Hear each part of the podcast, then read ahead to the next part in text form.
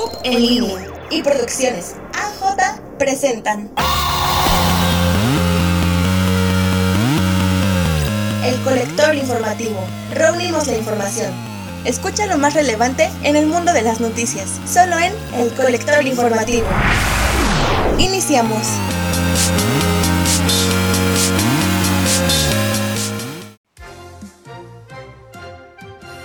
Hola, ¿qué tal audiencia? Muy buenos días a todos, esperamos que se encuentren muy bien y que estén teniendo un bonito viernes. Les saludan Rebeca Ferra y Ramiro Pérez. Muchas gracias por sintonizar El Colector Informativo. El día de hoy, viernes cinco de marzo de dos mil veintiuno, les damos la más cordial bienvenida al Colector Informativo en nuestra edición especial de fin de semana. Y bueno, comenzamos con nuestra sección de cine. El mundo cinematográfico sin duda es muy vasto, y por eso es que hasta el día de hoy se siguen haciendo grandes películas con diversas temáticas como historias basadas en libros, en hechos reales, historias ficticias, tramas para reír, llorar, enamorarse, reflexionar, darse un buen susto o simplemente para disfrutar y pasar un agradable momento. Y es que en esta ocasión les traigo una lista de películas que están basadas en un género literario, la novela. En primer lugar tenemos a Forrest Gump. Forrest Gump es una novela cómico-dramática escrita por Winston Groom y publicada en mil novecientos ochenta y seis por Doubleday. La novela tuvo una adaptación cinematográfica que llegó a lograr tanto éxito que Groom creó una secuela de la novela llamada Gump I Call, que cuenta la vida de Forrest y su hijo. La película fue dirigida por Robert Zemeckis y protagonizada por Tom Hanks, Robin Wright, Gary Sinise y Sally Field. La historia describe varias décadas de la vida de Forrest Gump, un nativo de Alabama que sufre una leve discapacidad intelectual. Esto no le impide ser testigo privilegiado y en algunos casos actor decisivo de muchos de los momentos más trascendentales de la historia de los Estados Unidos en la segunda mitad del siglo veinte, específicamente entre mil novecientos cuarenta y cinco y mil novecientos ochenta y dos. La película difiere sustancialmente de la novela en la que se basa, entre otras cosas en la propia personalidad del protagonista y en los diversos eventos en los que se ve envuelto. El rodaje se realizó en mil novecientos noventa y tres, principalmente en los estados norteamericanos de Georgia, Carolina del Norte y Carolina del Sur.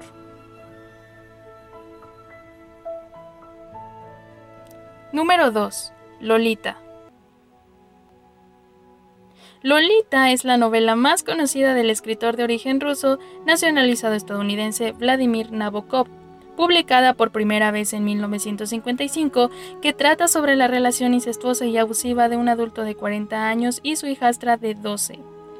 No exenta de polémica, es considerada por muchos críticos y académicos como una obra maestra de la literatura universal contemporánea y un clásico moderno.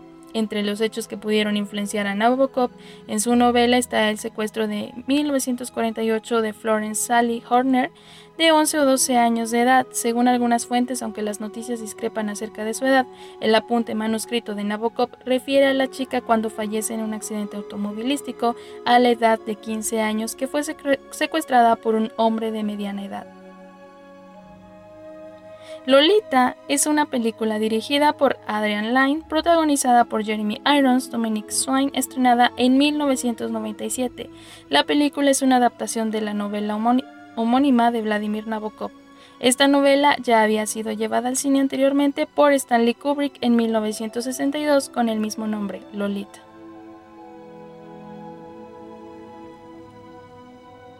Número tres. El resplandor. Esta es la tercera novela de terror del escritor estadounidense Stephen King, publicada en mil novecientos setenta y siete. El título se inspiró en la canción de John Lennon, Instant Karma, que contiene la línea We All Shine On. King quiso en un principio ponerle el título de Shine, pero lo cambió cuando se dio cuenta que Shine era un título muy despectivo para las personas de color. Fue su primer superventas en tapadura, lo que lo posicionó como un preeminente escritor del género de horror. Stephen King se basó en el cuento de La Máscara de la Muerte Roja de Edgar Allan Poe. En varias partes del libro se hace alusión a esta, y la muerte roja cayó sobre todos ellos. Además, ha dicho que el libro explora el tema del alcoholismo y la relación de padres e hijos. La novela fue adaptada como película y dirigida por Stanley Kubrick, estrenándose en mil novecientos ochenta. Posteriormente se realizó una miniserie de televisión en mil novecientos noventa y siete. Esta película trata de un joven con muchos problemas, tanto económicos como personales, y debido a esto, Jack Torrance, quien es el protagonista, se ve obligado a aceptar un empleo como cuidador de un hotel durante el invierno junto a su familia. A este le resultó una oportunidad perfecta, ya que él es escritor y la paz y tranquilidad es justo lo que necesita para terminar su obra.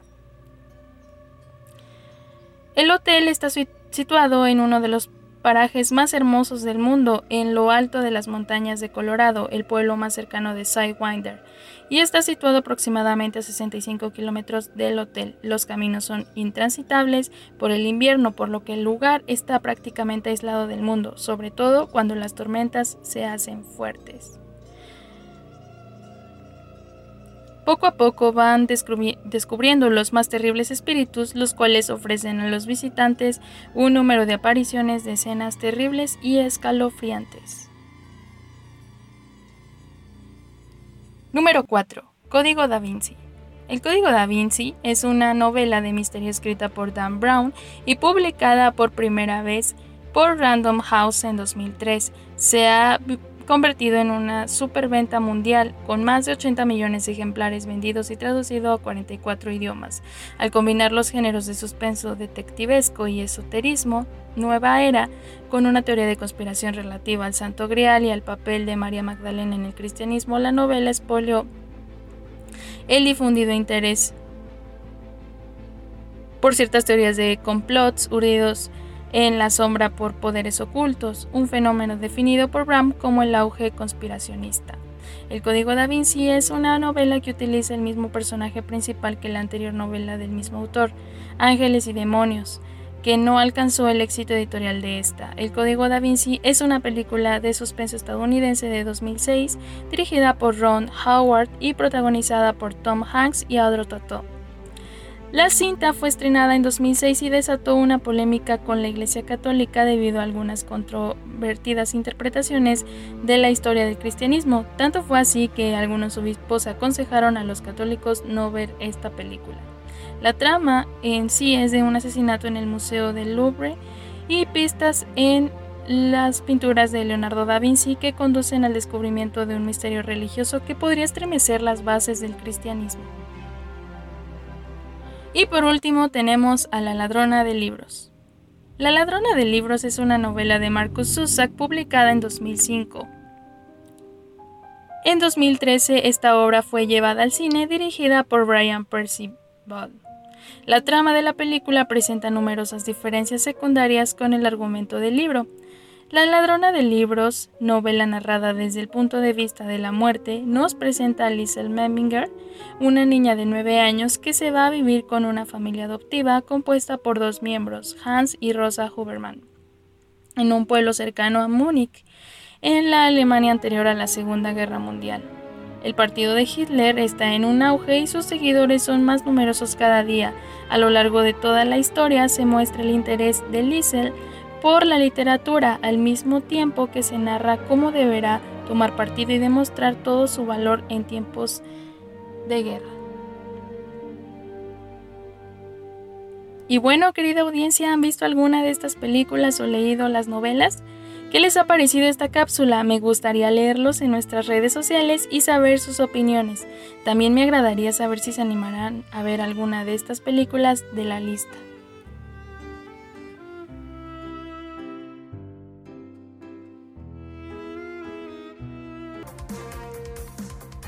Muchas veces, cuando escuchamos la palabra bombero, inmediatamente lo asociamos con aquellos servidores que se encargan de dirigirse exclusivamente a un sitio en donde hay que apagar las llamas provocadas por un accidente relacionado con el fuego. Pero el día de hoy, mi compañera Alejandra Juárez nos dará a conocer datos muy interesantes acerca de esta gran labor que ejercen los bomberos, no solamente apagando fuego. Vamos contigo, Alejandra. Hola amigos del Colector Informativo, ¿cómo se encuentran? Les saluda su servidora Alejandra Juárez. En este día no te traigo una entrevista, pero sí te traigo un tema muy interesante, y es sobre los bomberos. A este tema le voy a llamar Más allá de apagar el fuego. A lo largo de nuestra vida, todos hemos visto o escuchado hablar de las personas de un oficio de bombero. Hay quienes lo consideran como un oficio y otras como una profesión. Los hemos visto en películas, novelas, caricaturas y nos muestran al bombero como una persona que salva a la gente. De hecho, son considerados héroes, sobre todo los niños los llaman así. Ellos son los encargados de apagar el fuego, de evacuar a las personas cuando hay un incendio y lo más común que nos pasan en televisión, salvar a gatitos que están en peligro entre las ramas de un árbol, siempre con su traje rojo, su escalera y su manguera. Pero esto va más allá de lo que nos muestran. ¿Quiénes realmente conocemos el trabajo de un bombero? Antes de esto, entendamos la definición de bombero. Un bombero es una persona cuyo oficio consiste en combatir el fuego y brindar asistencia durante el desarrollo de diversos tipos de siniestros. La denominación procede del término bomba, ya que era habitual que, para apagar un incendio, se obtuviera agua de un río o pozo cercano al sitio del hecho a través de una bomba hidráulica. Como algunos lo hemos notado, hacen uso de camiones especiales en los cuales se trasladan al lugar de la catástrofe, los cuales cuentan con una escalera, una manguera y una pipa de agua. Asimismo, cuentan con más camionetas que transportan pipas de agua más grandes. Rara vez, dependiendo el, el grado del incendio, hacen uso de ella. Un dato curioso es que la pipa que llevan tiene un aproximado de cuatro mil doscientos litros de agua. También llevan herramientas como pinzas, desarmadores, perico, guantes y llaves. Cada estación de bombero tiene una zona que cubrir, por lo tanto, cuentan con un mapa de la zona. Ahora con la tecnología pueden saber la dirección por medio del G P S, pero muchas veces esta no te da la dirección exacta o incluso a veces te lleva por el camino más largo. Sin embargo, con el mapa que ellos tienen pueden ver diferentes rutas, pues a veces deben ir en sentido contrario para poder llegar a tiempo para salvar vidas. De igual manera, un dato que no todos conocíamos y que es importante saber es que los bomberos tienen códigos. Estos les ayudan a saber cuál es el problema que proyecta la gente. El código equis once ka cien significa incendio en casa. Al momento de recibir este código, los bomberos dejan de hacer todo lo que están haciendo, absolutamente todo, y van directamente a atender este llamado. La mayoría de ellos bajan por un largo tubo. Algunos bajan por las escaleras. Inmediatamente se ponen su traje que los protege. Este traje cuenta con botas, pantalón con tirantes, chamarra, guantes, un arnés y un casco. Su equipo, o también llamado uniforme, deben ponérselo en un tiempo de cuarenta segundos. Poco tiempo, ¿no? Algunos bomberos optan por ponerse su uniforme en el trayecto, dentro de la unidad en la que viajan.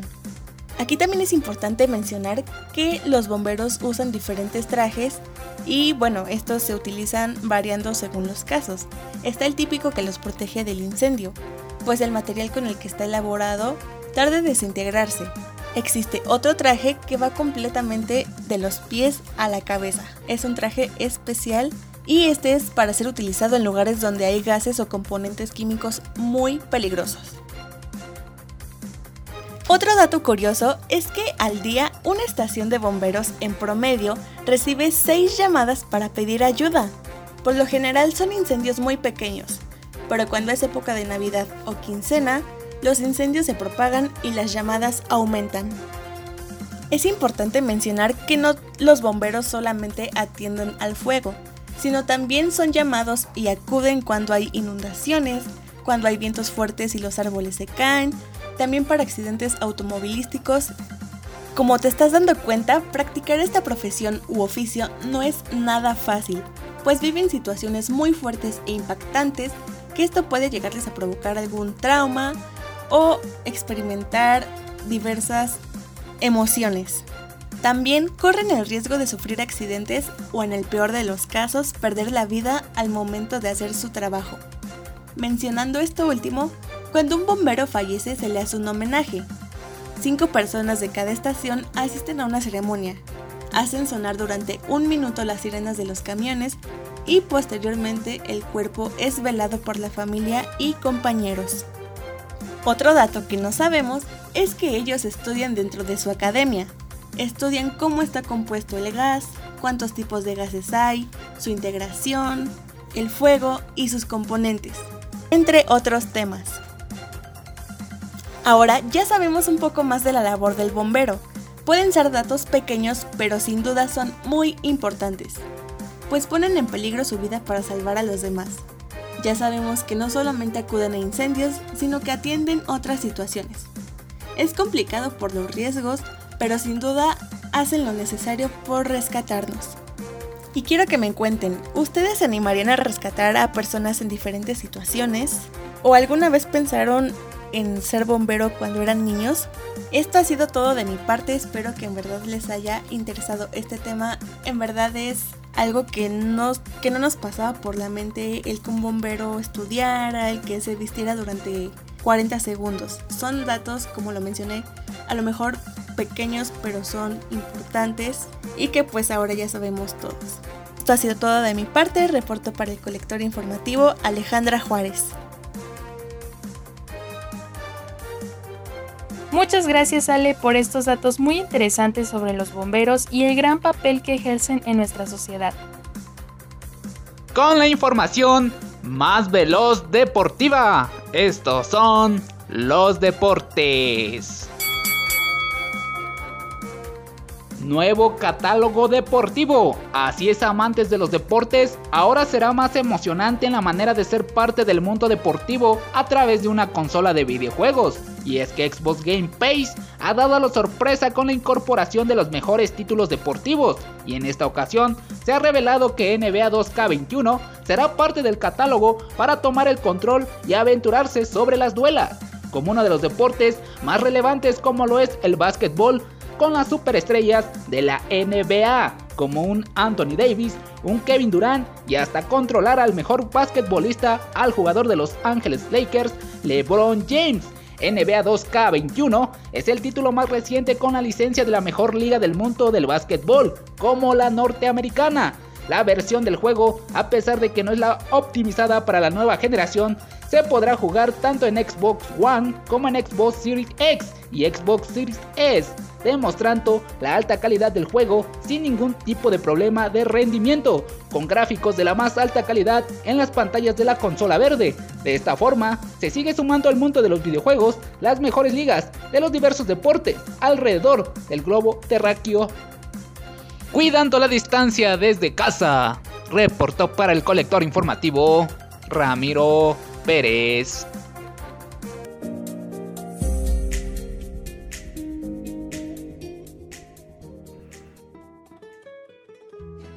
Hey, ¿qué tal? ¿Cómo se encuentran? Hoy es viernes y el cuerpo lo sabe. Entonces vamos a dar algunas ideas para salir a pasear o de vacaciones cuando pase la normalidad y donde pasar un momento agradable. Eh, vamos a hablar de uno de los lugares más emblemáticos ubicados en las afueras de la Ciudad de México, casi en sus fronteras con Toluca, uno de los sitios predilectos para ir en motocicleta o con amigos a pasar el rato. Hoy toca hablar de un destino bastante cercano que es La Marquesa. Prepárense para su mejor chamarra, ya que el clima de este lugar casi siempre es bastante frío y tiene oficialmente mil seiscientas sesenta hectáreas a cincuenta minutos del centro de México. Es bastante rápido y accesible llegar a este lugar. Su nombre La Marquesa no es un nombre oficial.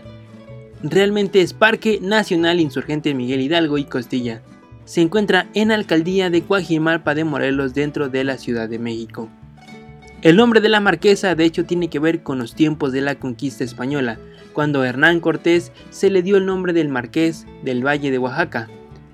Juana de Zúñiga, su esposa, decidió hacer la hacienda en este territorio y pues se quedó en la posteridad como La Marquesa. Aunque usted no lo crea, tiene muchas historias este lugar y sus alrededores. La batalla del Monte de las Cruces sucedió en este. En mil ochocientos diez, el ejército de insurgentes comandado por el grandísimo Miguel Hidalgo e Ignacio Allende contra la corona española al mando de Torcuato Trujillo. Otra cosa que tenemos que destacar es de que aquí se creó la primera fábrica de vidrio soplado, que era parte de las cervecerías de Toluca y la refresquera de Sidral Mundet en mil ochocientos cincuenta. De los lugares a visitar tenemos a la estación Pizzicola, El Zarco. De la arquitectura colonial actualmente es la escuela de cuidado de truchas, donde se enseña a locales y al público en general a cómo cuidar de estas. Su encanto natural radica en la naturaleza que abunda en este lugar. El clima es bastante frío y muy mágico, ya que huele mucho a tierrita mojada. El parque está dividido en valles, así que tu visita podrás conocer el Valle del Silencio, el Valle de las Monjas, el Valle del Potrero, el Valle del Conejo y por último el Valle del Salazar, por mencionar algunos. De tantas posibilidades que tiene este lugar, ya que tiene una vegetación que te permite hacer bastantes cosas, desde pasear en motocicleta, bicicleta de montaña, montar a caballo, viajar en cuatrimoto y algunas parrilladas junto con una sesión de montañismo. La verdad, tiene bastantes oportunidades para pasártelo bien y con amigos. Te recomiendo que te des una vuelta a alguno de los muchos restaurantes que tiene para ofrecer el lugar. Y otra cosa es de que te cuides bastante del horario, ya que en motocicleta puede llegar a ser algo peligroso y pesado en la noche. Hey, dime, ¿has ido a La Marquesa o te gustaría salir a ese lugar? Cuéntanos en nuestras redes sociales. Reportó Axel Demián.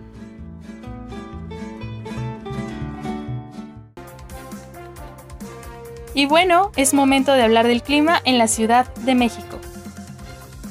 El pronóstico del tiempo estima para hoy un día mayormente soleado y con temperaturas máximas de veintinueve grados centígrados y mínimas de once. Recuerden que es importante quedarse en casa, pero si consideran necesario salir, usen cubrebocas, laven y desinfecten sus manos constantemente y lleven a cabo todas las medidas de higiene y salud propuestas por las autoridades para evitar la propagación de más contagios y así poder cuidarnos entre todos. Y recuerden que nos encuentran como C U P en línea oficial en Spotify, Facebook, Instagram, Twitter y YouTube. Así es como hemos llegado al final de este mismo. Muchas gracias por estar en sintonía con nosotros. A nombre del equipo Colector Informativo, con Alejandra Juárez en producción, mis compañeros Demian Vivas, Alexis Gutiérrez, Ramiro Pérez y su servidora Rebeca Ferra se despiden de ustedes. Que tengan un bonito viernes y un excelente fin de semana. Nos estamos escuchando en nuestra próxima emisión del Colector Informativo. En línea y producciones A J presentaron El Colector Informativo. Reunimos la información.